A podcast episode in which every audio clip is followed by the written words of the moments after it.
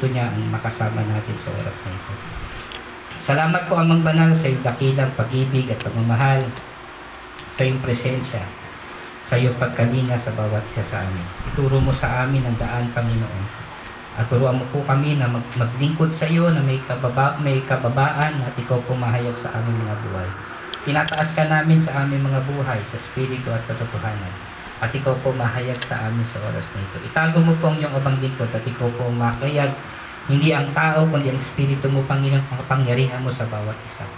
Lukuban mo po kami ng iyong kapangyarihan mula ulo hanggang talampakan. Pagpalain mo po ang naparito.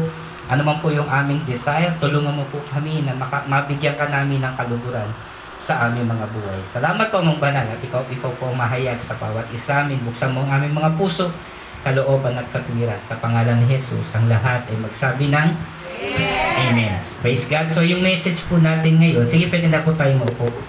Uh, it's nice to see you. Actually, itong ating ginawa is isang malaking hamon. Isang malaking hamon po bilang isang Kristiyano. Alam niyo po, may napabalita po, may narinig po ako ng Marites na ah yung yung ah, yung virus is sabi ah hindi na daw ito mawawala. Sabi nila. Pero sa pangalan ng Jesus dapat mawala ito. Okay.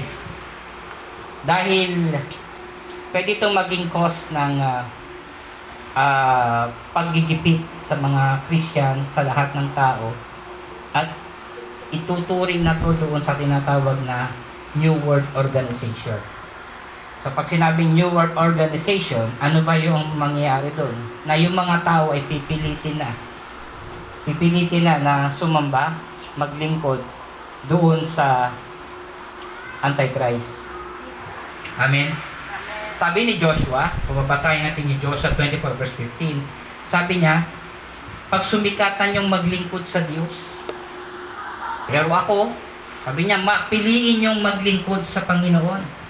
Pero ako, ako at ang aking pamilya ay maglilingkod sa Diyos. So kahapon nagkukwentuhan kami ni Josie sa sasakyan. Pinag-uusapan namin is about the labor. About pastoral, about pastoral uh, uh, authority. Siguro narinig mo sister. Doon ko nabuo yung topic na to. An approved workman. No? So, an approved workman. So, ibig sabihin, ito yung uh, manggagawa ng Panginoon. Yung manggagawa na kinalulugdan ng Diyos. Ngayon, tandaan nyo po, pag hindi ka po maglingkod sa Diyos, yung Antichrist pipilitin ka maglingkod sa Kanya. Ulitin ko, kaya nga inalaw ng Lord itong, itong virus na ito na nangyayari sa bansa natin kasi ayaw ng tao magpasakop sa Diyos. Ayaw ng tao maglingkod sa Panginoon, kaya sabi niya, kung ayaw mo sa akin, mayroong mamimilit sa iyo. Ang sabi po ng Revelation chapter uh, 18, kung di ako nagkakabalin, sabi niya doon, pipilitin magpatatak ang mga tao sa kanang kamay at sa noo para maglingkod saan? Sumamba sa Antichrist. Kukunin ng Diyos yung mga naglilingkod sa Kanya, yung maiiwan, maglilingkod yun, pipilitin, ulitin ko pa ha, pipilitin silang maglingkod sa Antichrist. Kaya, saan mo gustong maglingkod? Sa totoong Diyos o sa Antichristo?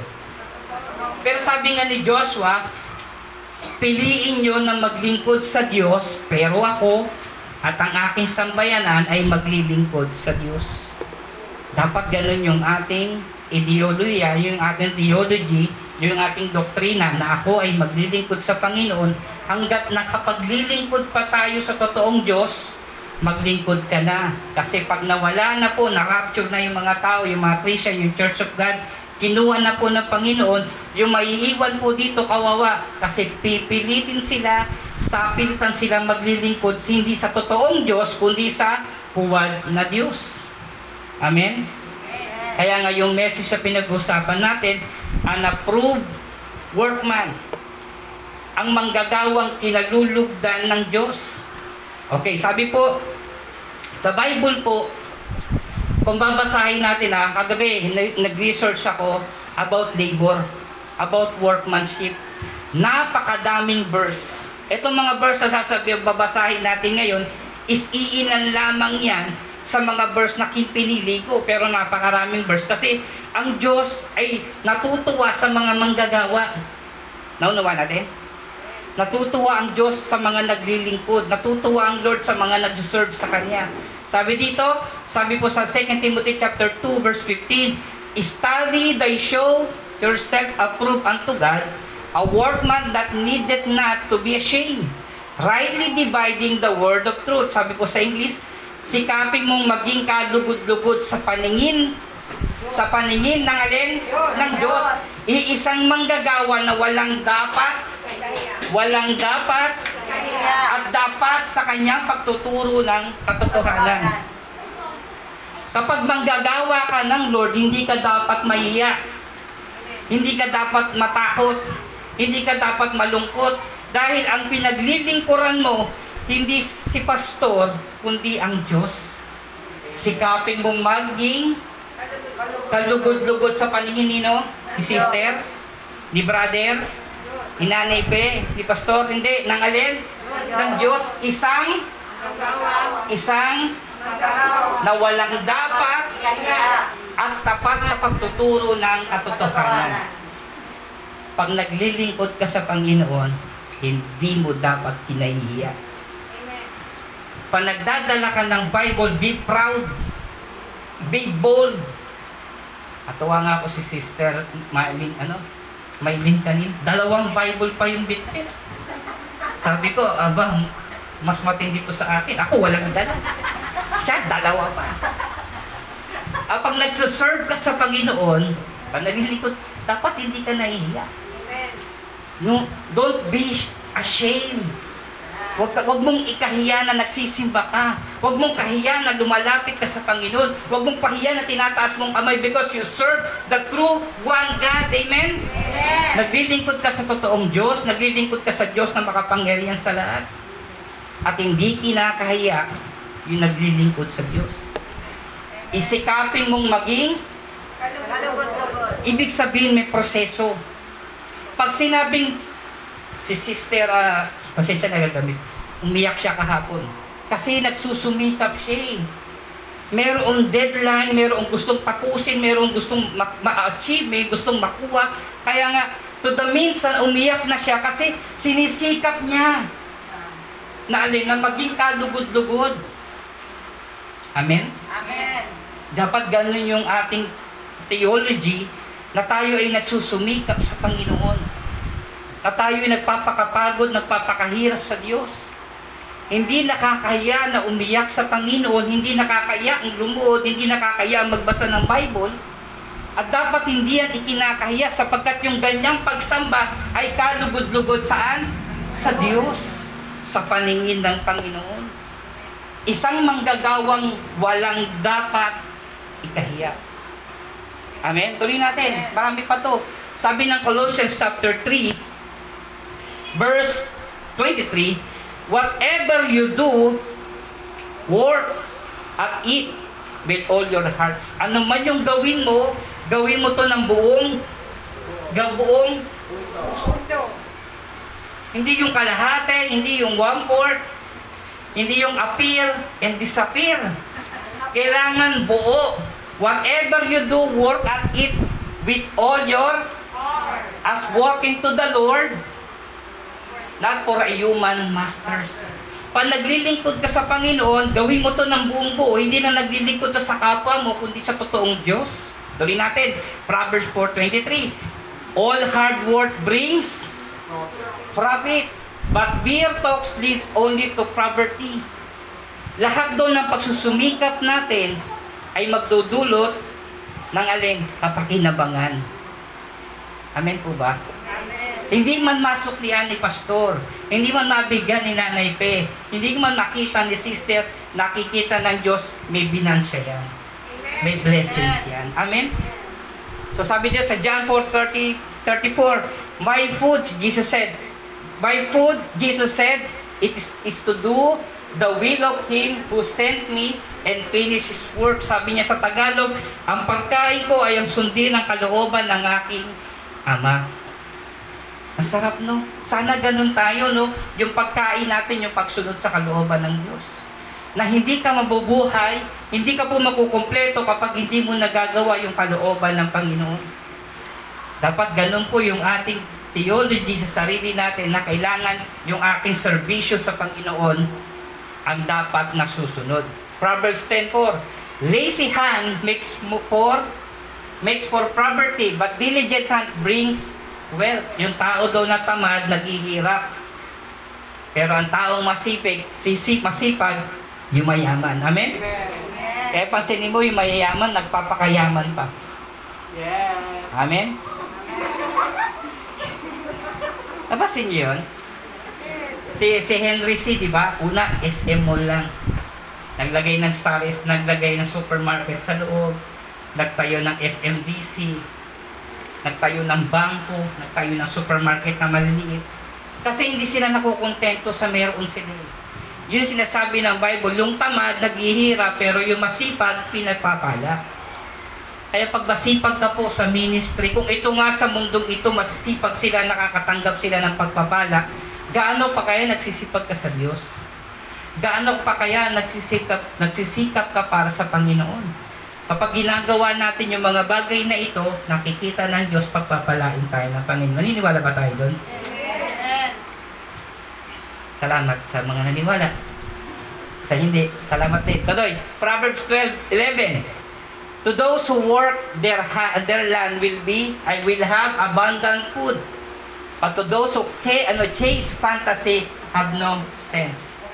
Yung mga may ginagawa daw, nakakatanggap ng makakain. Pero yung mga nananaginip lang, nagugutom. Tama?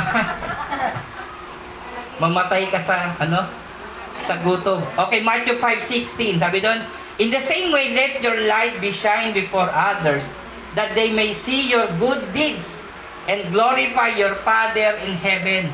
Sa Tagalog, hayaan nyo yung magaganda nyong gawa, yung magaganda nating trabaho, ang magbigay ng kaluguran sa Diyos. Kasi pag maganda ang ginagawa mo, ano sasabihin ng kapatiran? Kasi born again yan. Kasi Christians yan. eh. Kaya pinagbubuti niya yung kanyang trabaho. Amen? Amen po ba? So mo si Nanay Pep, gamitin ko ng pangalan Nanay Pep. Nakakuha siya ng favor sa boss niya because nakikita yung good works. At yung good works, sabi niya, dahil Christians ka, nakikita na lahat ng Christians ay masipag. Tama po ba? Kaya nabibless. Pinagpapala ng Panginoon. Tuloy natin, Genesis, binasa natin kayo na Genesis, di ba? Ang Diyos daw ay gumawa. Nakipatong araw siya ay nagpahinga sa kanyang mga gawa. So, ibig sabihin, kung ikaw gumagawa, ang Diyos din gumawa. Kaya nga gusto ng Panginoon yung mga manggagawa. Gusto ng Panginoon yung mga nagsiserve sa Kanya. Gusto ng Panginoon yung mga naglilingkod sa Kanya. Tuloy natin. Napakita ano ba? Okay, sabi dito, sa uh, John chapter 5 verse 17, my favorite verse. Sabi niya doon, Ngunit sinasabi sa kanila ni Jesus, ang aking Ama ay patuloy na gumagawa hanggang ngayon at gayon din ako.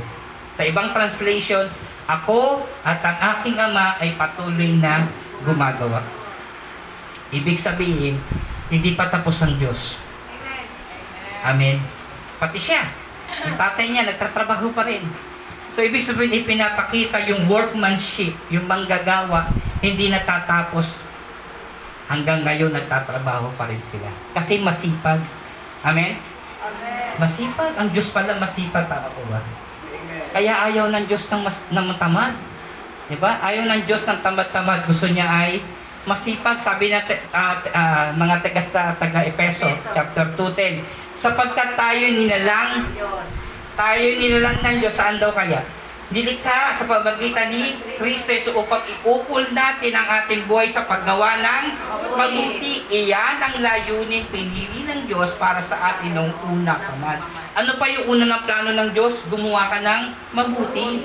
Maging manggagawa ka ng Panginoon. Tama po ba? Kasi sa good works mo, sa magandang... Tandaan niyo po ah, hindi dahil nagsimba ka kaya ka maliligtas. Kaya ka nagsisimba kasi niligtas ka ng Panginoon. Amen. Tandaan niyo po, hindi ko sinasabi magsimba kayo para maligtas kayo, mali yun. Pag ganun ang turo ko, umuwalis na kayo. Ang tinuturo ko dito, kaya ka umaattend kasi ginagawa mo to dahil may ginawa ang Diyos sa'yo. In return, sabi dito, Nilalang ng Diyos, hindi ka sa pamagitan ni Kristo, is upang iukol natin ang ating buhay sa paggawa ng alin? Mabuti. Kailan daw ito nangyari? Noong una pa man. Noong una pa man. Isinisilang pa lang si Sister Lisa, sasabihin ng Panginoon, ito trabaho niya. Ano naman natin? Ito magpapastor to. Ito magiging sister to. Ito magiging brother to. Alam ng Diyos yung magiging trabaho mo noong una pa man. Nakadelegate ka na sa Panginoon, nakadesignate na yung missions mo. Kaya napansin mo, dadaling ka ng Panginoon sa mga taong hindi mo kilala. Ilalapit ka ng Diyos sa mga taong maggagamitin ka para pagpalain sila. Kasi yun yung plano ng Diyos. Amen. Doon ka na inassign ng Panginoon. Bakit mo nakilala si Mr. ganito? Bakit mo nakilala si ganyan? Kasi nga nilagay ka ng Diyos sa lugar na yan para maging blessing. Amen? Si Joseph, alam si Joseph? Nilagay kay Potiphar. Pagkatapos kay Potiphar, nakita na maging maganda yung kanyang ah, posisyon sa buhay, dinala sa, may, sa jail. So, pagdating sa jail, naging maganda rin yung kanyang posisyon. Dinala sa bahay ni, ni Paraon. Pinagpala siya ng Diyos. Kasi nga kung saan siya nilagay ng Lord, nagbubunga siya. Amen? Hindi niya kinahiya, naging katulong, naging janitor, naging, naging ex-convict, hindi niya kinahiya. Kasi yun yung gusto ng Diyos eh. Tama po ba? Kaya nga kung nakaupo ka ngayon dito at nagsisimba ka, huwag kang makiya. Sapagkat ito yung gusto ng Lord noong una pa man. Ito yung plano ng Diyos sa'yo. Bata ka pa lang, isinisilang ka pa lang, ginagawa ka pa lang ng magulang mo, nakaplano ka na para sa paggawa ng mabuti. At kailangan mo yan, pag ikaw ay lumabas sa mundong ito, kailangan mo makulkil yan dahil pinili ng Diyos para sa atin nung una pa man. Nakadesignate na yung plano ng Diyos para sa atin. Naniniwala ba kayo dyan? Amen. Ulitin ko ah, hindi ka naligtas dahil nagsimba ka. Mali yun. Mali yun. Hindi mo kailangang magpahirap para ligtas ka ng Panginoon kasi ginawa niya na yun. Namatay siya sa krus, pinako siya para sa atin. Ano na kailangan mong gawin? Maging mabuti. Tama po ba? Maging mabuting manggagawa ng Panginoon. Tuloy natin, sabi ng Matthew, chapter 9, 36 to 38. Nang makita niyang napakarami ng tao, nahabag siya sa kanila sapagkat sila'y litong-lito at hindi alam ang gagawin. Parang mga tupang walang pastol. Kaya nga sinabi niya sa kanilang mga lagad, napakaraming aanihin, ngunit kakaunti lamang ang mga ani. Idalangin niyo sa may-ari ng anihan na magpadala siya ng mga mga ani. Napakaraming tao sa labas, pero kaunti lang yung nasa. Tama po ba? Sa survey po ngayon ah, napakarami pong tao sa labas na gustong umatin sa church. Pero walang Christian na nasa loob na nag invite Naniniwala kayo doon? Totoo po yan. Ang daming gustong umatin. Maraming gustong magsimba. Pero walang nag invite Walang nagdadala. Alam niyo po ba, patotoo ko lang si Sister Cathy? Nagtatanong-tanong siya, ano ba meron dyan sa simbahan na yan?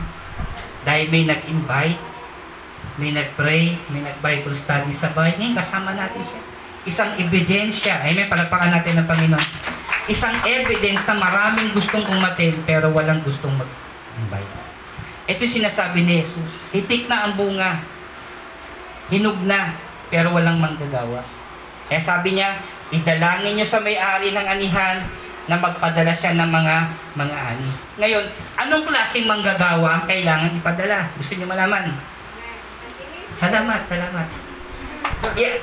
Anong klaseng manggagawa ang hinahanap ng Diyos? Gusto niyo po malaman? Okay, sabi po dito, what kind of laborer God wants to send? Ano daw klaseng manggagawa ang kailangan natin ipadala? Number one. Ayan. Ayan. Masipag. Tamad. Petik sa trabaho. Yan ba yung padadala ng Diyos? Ganyan bang manggagawa ang hinahanap ng Panginoon ng oras ng trabaho nakatambay? Walang ginagawa. Yan ba? Pangalawa. Ayun. Tulog. Ulitin ko ha, oras ng trabaho yan kasi maaga pa eh. Oh. Tirik pa yung araw. Pero siya ay tulog. Natutulog saan? Sa pansitan. Pangatlo, ayan. Toxic pl- workplace. Mga chismis. Marites? Marites. Ngayon may bago na. Tita Pili. Piling mabanal. Piling mabait. Ngayon, toxic workplace. Dami walang basa. Ayun, napupulog ko lang dyan sa tabi. Piling, si Piling, si Tita Piling. Masala po pa sa amin eh. Oo nga, si Piling. Piling mabait, piling banal. Oh, yan. Piling maganda. Okay. O toxic workplace. Ito yung nasa oras ng trabaho, chismisan ang chismisan. Yan bang gusto ng Lord ipadala? Yan bang hinahanap na Panginoon ng mga manggagawa niya sa ubasan? O ito? Anong lessons natin number one? He must be a laborous. Sa Tagalog ng a laborous, nakakatakot eh, no? Pero sa Tagalog niyan, masipag na manggagawa. Amen? Masipag ka ba? We must be Nakatakot parang carnivorous. Pero sinerch ko sa internet, ang ibig sabihin niyan, masipag. Masipag na manggagawa. Alam niyo po kapatid, ay ang hinahanap ng Panginoon, yung mga masasipag. Yung manggagawa na kailangan ng Diyos, kailangan ng church nito, yung mga manggagawang masipag. Hindi natutulog sa pansitan, hindi nagipagkwentuhan, hindi yung nakikipagchismisan, hindi yung mga tamad ang hinahanap ng Panginoon, yung mga masisipag. Yun ang hinahanap ng Lord ng manggagawa, yung mga masisipag. Kaya kung naiisip natin na tayo yung tamad, kung naiisip natin kinakausap ka ng Panginoon, ako tatamad-tamad ka sister, o tatamad-tamad ka brother, kinakausap ka ng Lord, kailangan natin magbago. In year 2022, malapit na dumating si Lord. Why? Marami nang pakita. Sabi ni Joshua, babalikan ko, alam mo ang ganda ng Joshua eh.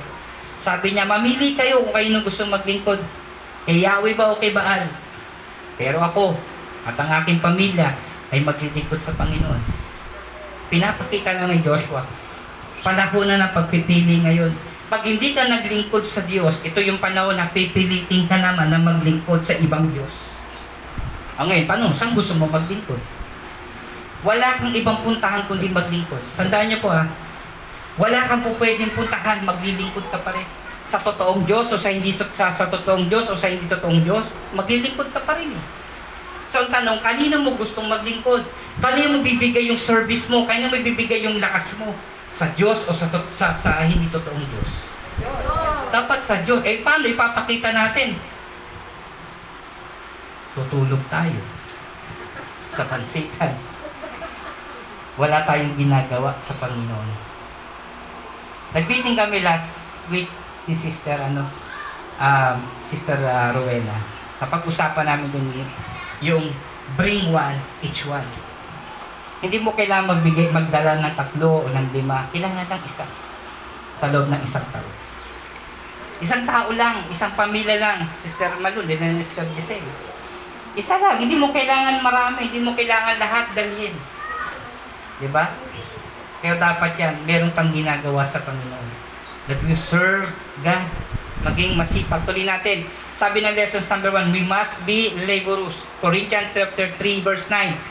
Kabi kapwa maggagawa ng Diyos at kayo'y kanyang mga bukilin. Sabi ni Pablo. Sinabi ni Pablo kasama si Timothy, sabi niya, ako at si, Pab, si Timothy ay kapwa manggagawa ng Panginoon.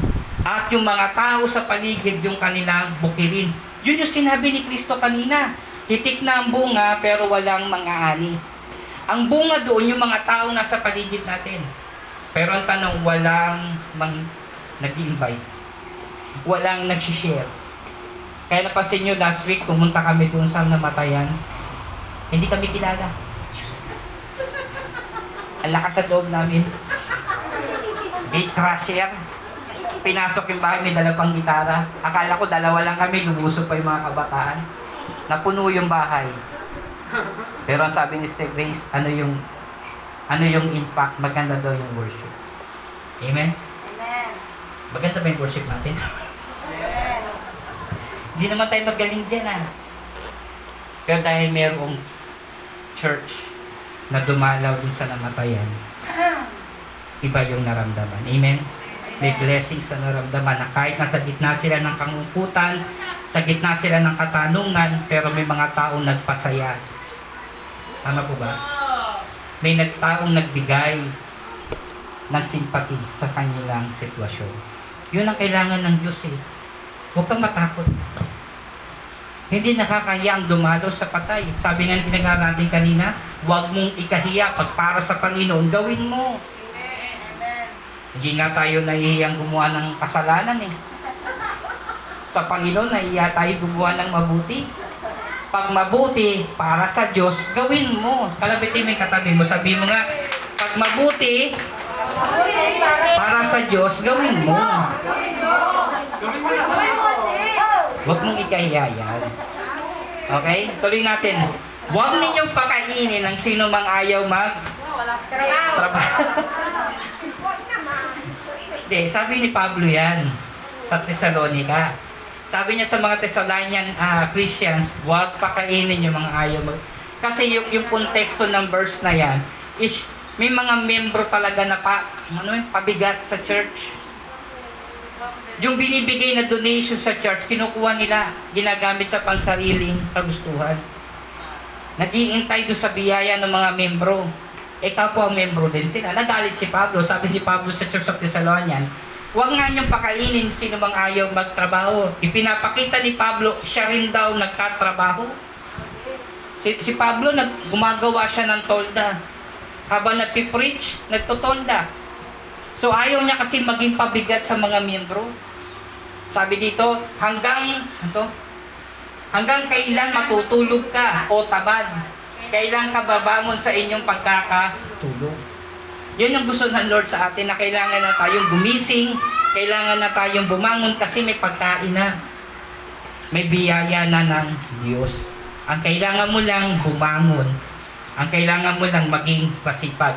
To give diligence to, to His ministry. Ibigay daw natin yung ating kasipagan sa ating paglilingkod. Make it matters earnest o masigi daw.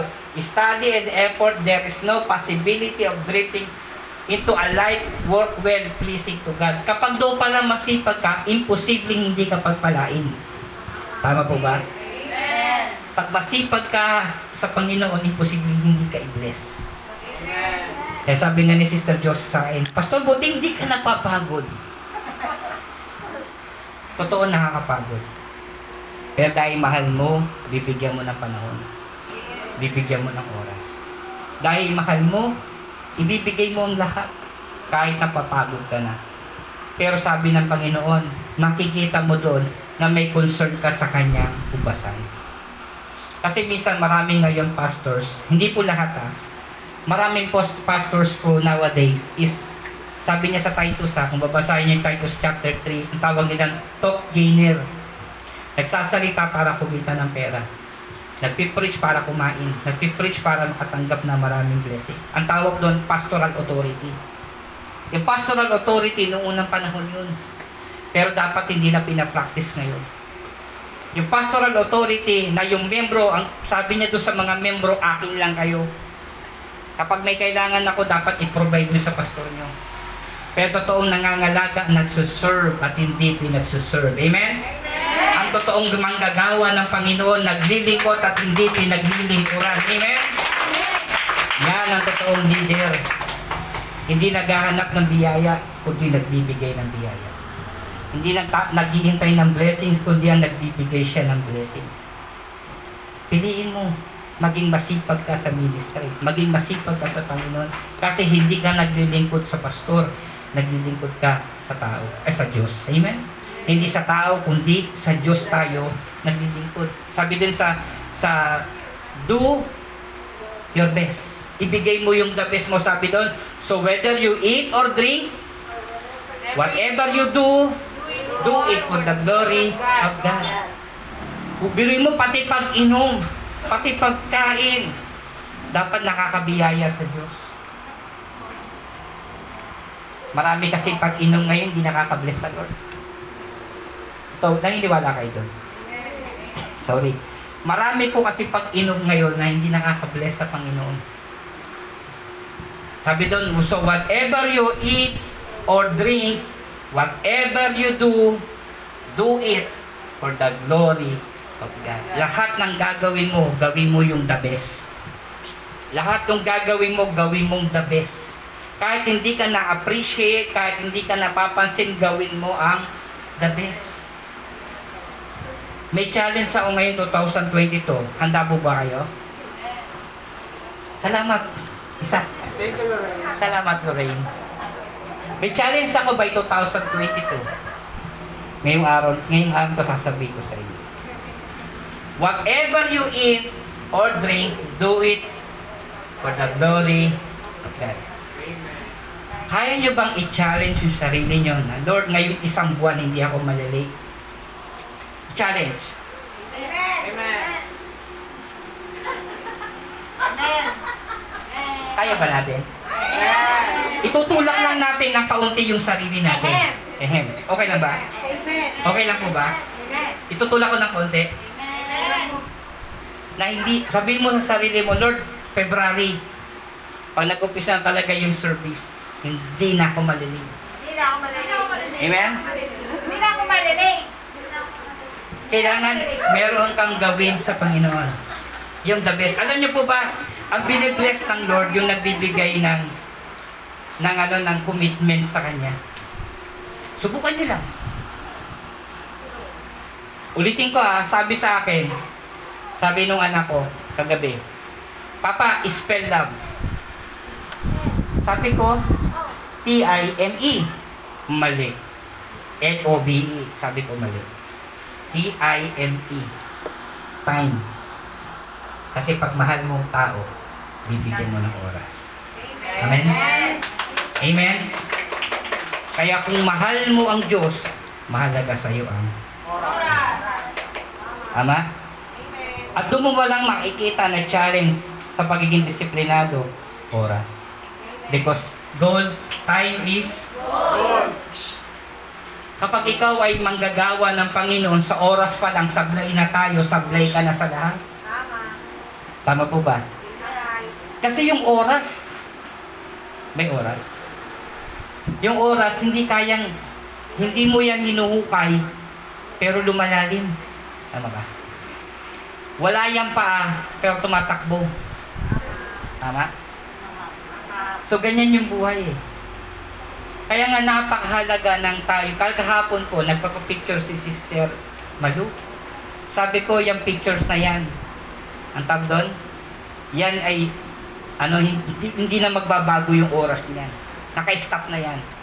Kaya kung edad mo dyan ng oras na yan ay ah, 45, kunyari lang, 45, kahit tumagal pa ng 100 years, 45 ka pa rin dyan. Kasi na-stuck na yan dyan.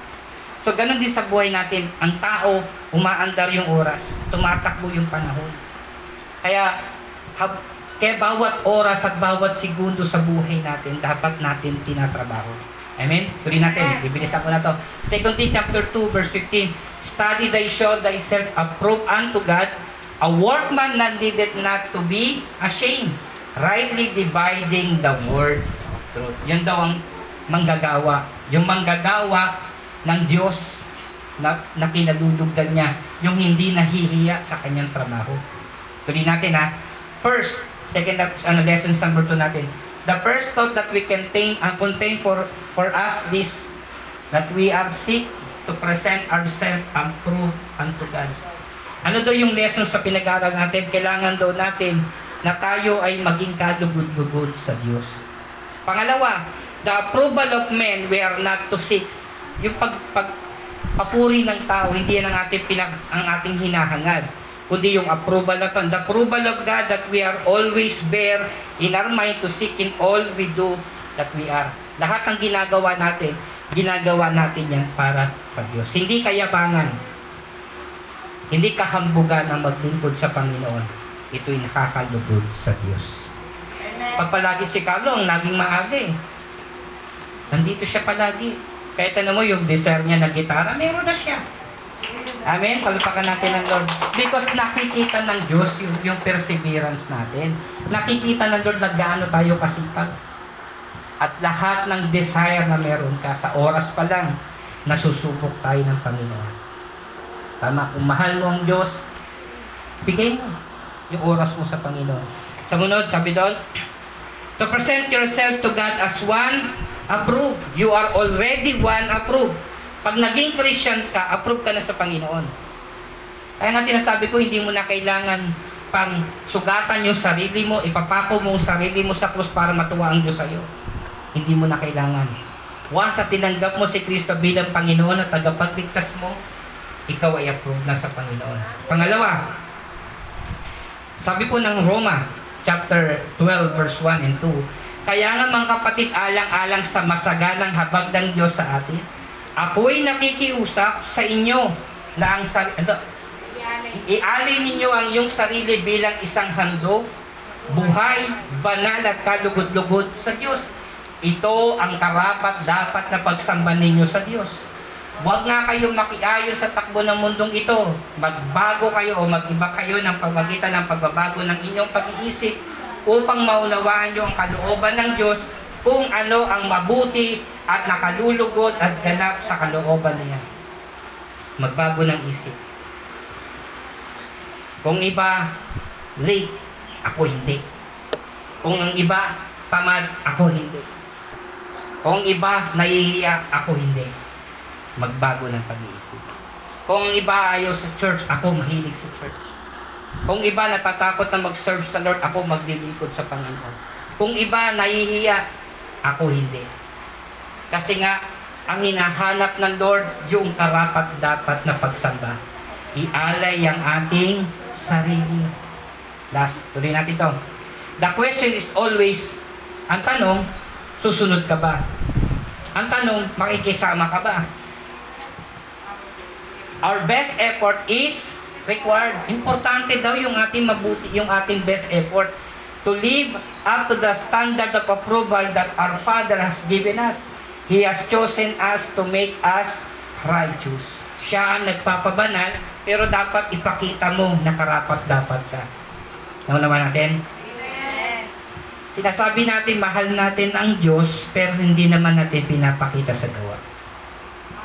Sinasabi natin na, pansinin mo yung awit ah, Lord, I offer my life to you. Everything I've been through. Tapos offering time na. Sabi nung ah, ah, speaker, ah, tayo po ay magbibigay. Aalis yung isa, pupunta sa CR.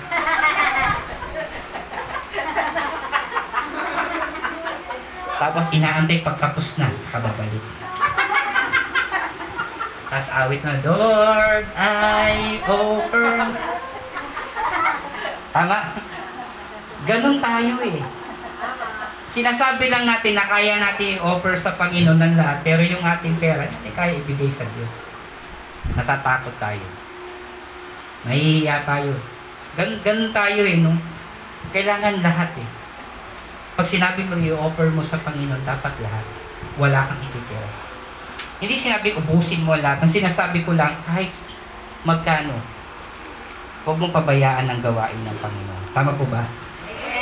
May responsibility ka to support this church kasi dito ka nakatira, dito ka nagsasamba, dito ka nag, nagpipray, nagnanalangin, dito ka binibless ng Panginoon. Pagpalain mong simbahan ng Diyos. Kaya kung pagka may ganun, buti nga wala dito eh, no? Dati nga naalala ko sa church namin, nagpapapalit pa eh. Alam ba yung sa offering box, kala, meron limandaan siya. Tapos nagpapalit. Tapos nung napalitan, lagyan na yung 20. Kaya Diyos ko. Meron yun, nangyari yun sa church namin ah. Nagpapalit pa talaga. Opo, totoo na eh. Oo, nagpapalit doon. Ay, hindi ako nagbibiro. Kaya nga ginawa ng pastor namin, yung offering box, nilagyan lang na ng butas. Tapos may kandado. Oh. Wala magpapapalit. Totoo yan. Ay, ay, sabi ko sa inyo. Di ba? Kaya nga na, gusto natin mahalin ng Diyos, pero sa pagbibigay, ayaw natin magbigay. Ano sabi, kay pastor yan, ako punta. Tandaan niyo po, tinawag ka ng Panginoon para maglingkod. Kasama sa paglilingkod ang lahat. Amen? Alam niyo po, wala tayong maibibigay sa mga may sakit, sa mga namatayan, kung walang pera ang church. Totoo lang po. Kung totoo sim, abonado ang pastor. Kasi hindi po ako nag-lead sa pastoral authority. Hindi po ako hindi po ng pastor na ang membro pag-aari ko. Kasi ako nagsuserve hindi sa membro, naglilingkod ako sa Panginoon. Amen. Kaya yung kung ano man ang meron sa loob ng church, natatanggap namin, hindi napupunta sa akin. Napupunta yan sa mga programa, sa mga gawain natin sa church. Kaya nga hindi ako makapag full time. Itatrabaho talaga ako. Kasi ayoko maging pabigat sa church. Ayoko maging pasalin ako ng mga miyembro. At ang gusto ko, maglilingkod din ako kasama ninyo. Kung nagbibigay kayo, nagbibigay din ako. Kung nagtatapat kayo, nagtatapat din ako. Binibigay ko yan sa Panginoon kasi gusto ko magkaroon ako ng a workmanship na ako'y naglilingkod sa Panginoon hindi dahil sa ganito. Kundi naglilingkod ako dahil mahal ko ang Diyos. Amen? So sama-sama tayo maglingkod sa Panginoon. Amen. Tuloy natin. Pangatlo. Pangapat, tatlo lang yan. Apat na yan. Pangapat pala. Okay. We must work with a sincere sincerity and efficacy that will not bring shame upon themselves.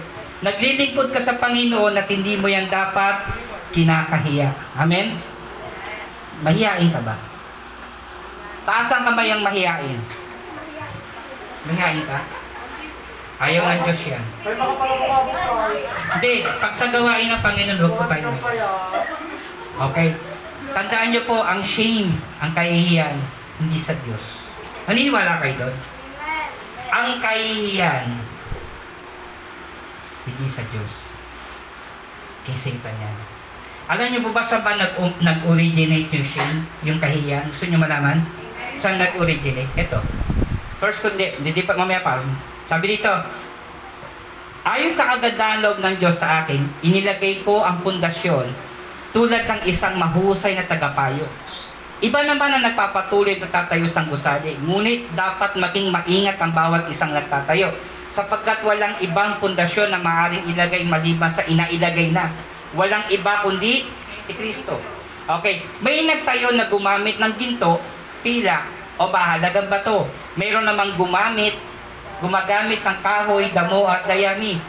Makikilala ang uri ng gawa ng bawat isa sa araw ng alin?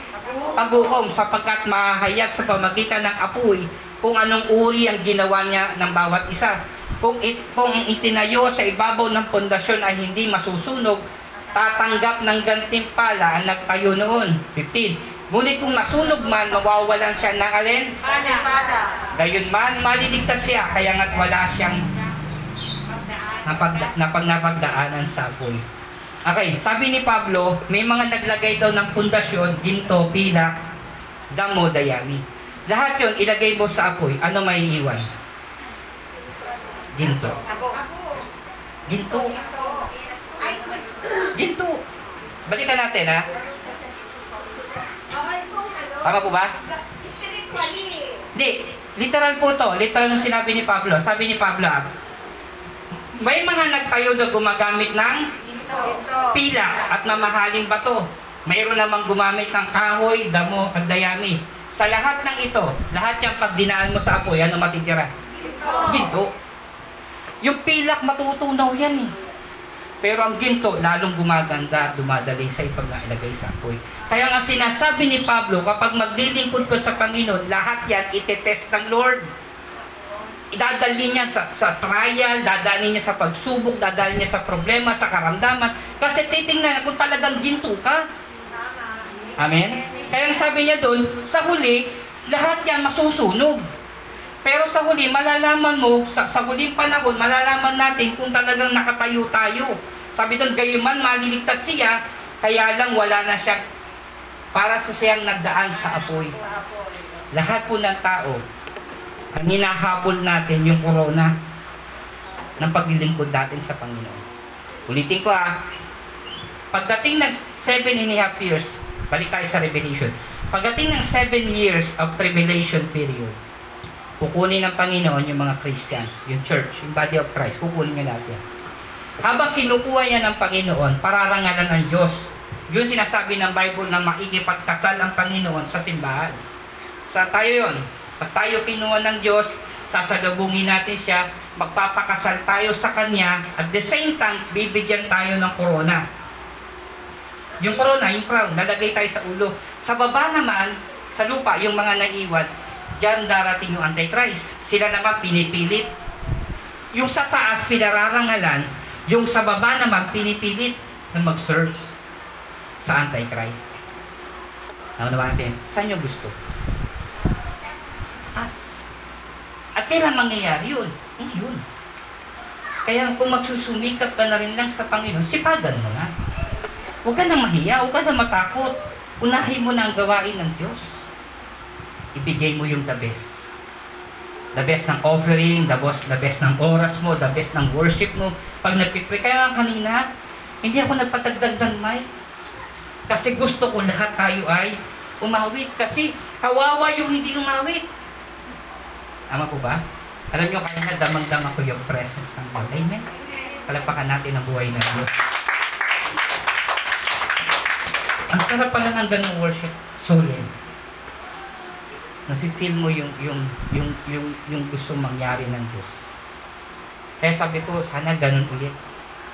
Nakakatuwa lang. Kahit tayo ay haharap sa Panginoon. Sabi dito, a, a worker does not need to be ashamed. Dapat pag manggagawa ka ng Panginoon, hindi ka mahiyain. Bakit? Kasi being ashamed as character- characterizes humanity since the fall. Noong panahon po daw ng bumagsak ang tao, doon nagsimula yung yung kahihiyan. Sabi dito, nagkaroon sila ng pagkaunawa matapos kumain. Noon nila nalaman na sila ay ubad.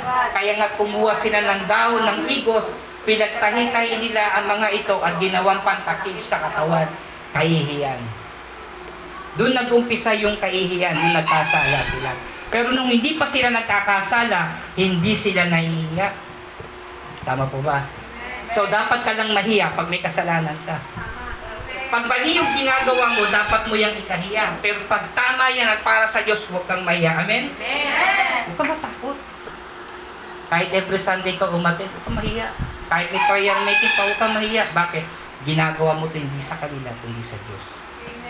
So, so Jesus diagnosed to those who would not bear their cross daily and follow Him as a shame of Him. Kapag hindi mo raw dinadala yung cross ni Kristo araw-araw, nakakahiya daw yan. Sabi ng Luke 9.26, ano nga ang mapapala ng tao, makamtan man niya ang buong ikaw na ang pinakamatalino, ikaw na ang pinakamagaling, ikaw na ang lahat. Kung mapapahamak naman ng, naman at mawala ang kanyang buhay. Pero pag namatay yung tao, lahat ng kayamanan niya. Sino ang pinakamayaman tao dito? Si Marcos. Namatay. Nadala niya ba? Hindi. Pinag-aawayan pa hanggang ngayon. Tama. Oh, hindi niya nadali. Kapag ako at ang aking salita ay ikinehiya ni man, makinig. Kapag ako at ang aking mga salita ay ikinehiya ni man, ikakahiya rin siya ng anak ng tao pagparito niya sa taglay ang kanyang kapangyarihan at ang karangalan ng Ama at ng banal ng mga anghel. Ibig sabihin yung word of God kapag kinahihiya mo yan, ikakahiya ka rin ng Diyos. Kaya nga sinasabi ko nga every Sunday na ikinig ka ng word of God, dapat ina-apply mo to. Dapat ginagawa mo to. Tuloy natin, last na, four. We must have skill in the use of the word of God, handling the right, the word of truth. Timothy 2.5, 2.15 Study they show thyself approved unto God, a workman that needed not to be ashamed, rightly divided the word. Ito yon. Pag, pag sinabing rightly dividing the word of truth, alam niyang basahin. Ibig sabihin, nagbabasa. Magbabasa kay tayo? Nagbabasa. May pangunawa siya doon sa kanyang binasa. Pangalawa, kaya nga dinivide eh. Alamin din natin isa buhay. Nakikita yung word sa kanya. Hindi lang binasa. Maraming Christians nowadays binasa. Pero hindi sinasabuhay. Yun ang sinasabi dito. Rightly dividing the word of truth. Alam mo yung katotohanan, dapat yung truth niya nakikita sa atin. Marahil yung katotohanan, yung katotohanan kay Sister Lisa, hindi katotohanan kay Sister Great ano kay Sister Mika. O hindi rin katotohanan kay Sister ano. magkakaiba tayo ng katotohanan, pero may isang katotohanan, si Kristo. So dapat dun sa katotohanan ni Kristo, nagkakaisa tayo. Kapag sinabi na tayo ay nagbabasa sa Bible at sinabi ng Bible na kung may ka, meron kang problema, meron kang sama ng loob, humingi ka ng tawad, nakagawa ka ng mali sa kapwa mo, dapat yun yung katotohanan na sinusunod natin. Hindi yung bibigyan pa natin ng ibang analogy. Kailangan gawin natin yung dapat. Yun yung last natin. Sabi dito, who correctly handles the word of truth. Pangal pangalawa, could mean that the worker to be the Lord that teach the word properly with the proper inter- interpretations. Hindi lang po nakikita, hindi lang binabasa, ito ito ay sinasabuhay. But it can also simply means to handle the word of truth, understand the truth that live accordingly. The opposite will be know that the truth may be fail to live up to it, betraying the lack of true belief. Kapag hindi mo rin sinusunod, nagsisinungaling ka raw, pinatraidor mo raw yung word of God. Santiago, chapter 1, verse 20 to 24, sapagkat ang nakikinig ng salita, ngunit hindi naman, sinusunod ito ay katulad ng isang taong tumitingin sa salamin at pagkatapos tingnan mabuti ang sarili, umaalis at nakakalimutan ng kanyang itsura. Nagbasa ka, nakinig ka, pagtapos nun, nakalimutan mo. Yan ang ayaw ng Diyos. Kailangan yan sinasa buhay. Ano lingkod ng Panginoon? Ano rapat natin ngayon? We are not qualified to be called. Totoo lang to ah. Wala tayong karapatan para tawagin ng Diyos. Pero, kina-qualified ng Lord ang tinawag niya. Pag tinawag ka ng Diyos, huwag mo sabihin hindi mo kaya. Kasi siya ang magpa-qualified sa'yo. Huwag mo sabihin hindi ko yan alam. Ang Diyos ang bahala. Kaya nga niya tinawag eh. Walang magaling sa Panginoon. Ang Diyos ang magaling. Amen? Kaya nga kahit hindi ka pa marunong gagamitin ka ng Panginoon para sa ministry niya. We are not qualified. Hindi tayo qualified eh. Kasi makasalanan tayo, marumi tayo. Pero pag tinawag ka, ika-qualified ka. I-equip ka ng Panginoon. Tuloy natin. A word to ponder sa Tagalog, pagbubulayan natin. Tanong natin, ano ang mga manggagawa na hinahanap ng Diyos sa kanyang ubasan o sa kanyang bukid? Sagutin natin. Ano? Ano pa? Wala na? Okay, sabi dito, masipag, maasahan, faithful sa kanyang master. Gumagawa kahit walang boss niya, tama? Namumunga siya, ang approval niya ay nasa Diyos. Yan yung manggagawa na hinahan. Pangalawang tanong, paano tayo maku makukwalify sa Diyos? Paano tayo makukwalify ng Lord? Ano sagot? Wala. Sabihin natin. Dalawa, must be a good, a God approval seeker. Sa Diyos niya, naglilingkod hindi sa tao nakatingin. Ang audience niya, alin? Ang Diyos. Pangalawa, marunong siyang mag-aral ng salita ng Diyos. He read it, he pray for it, he practices his life. Ginagawa niya to sa kanyang buhay. So, tapos na po tayo. Tayo po lahat ay tumayo.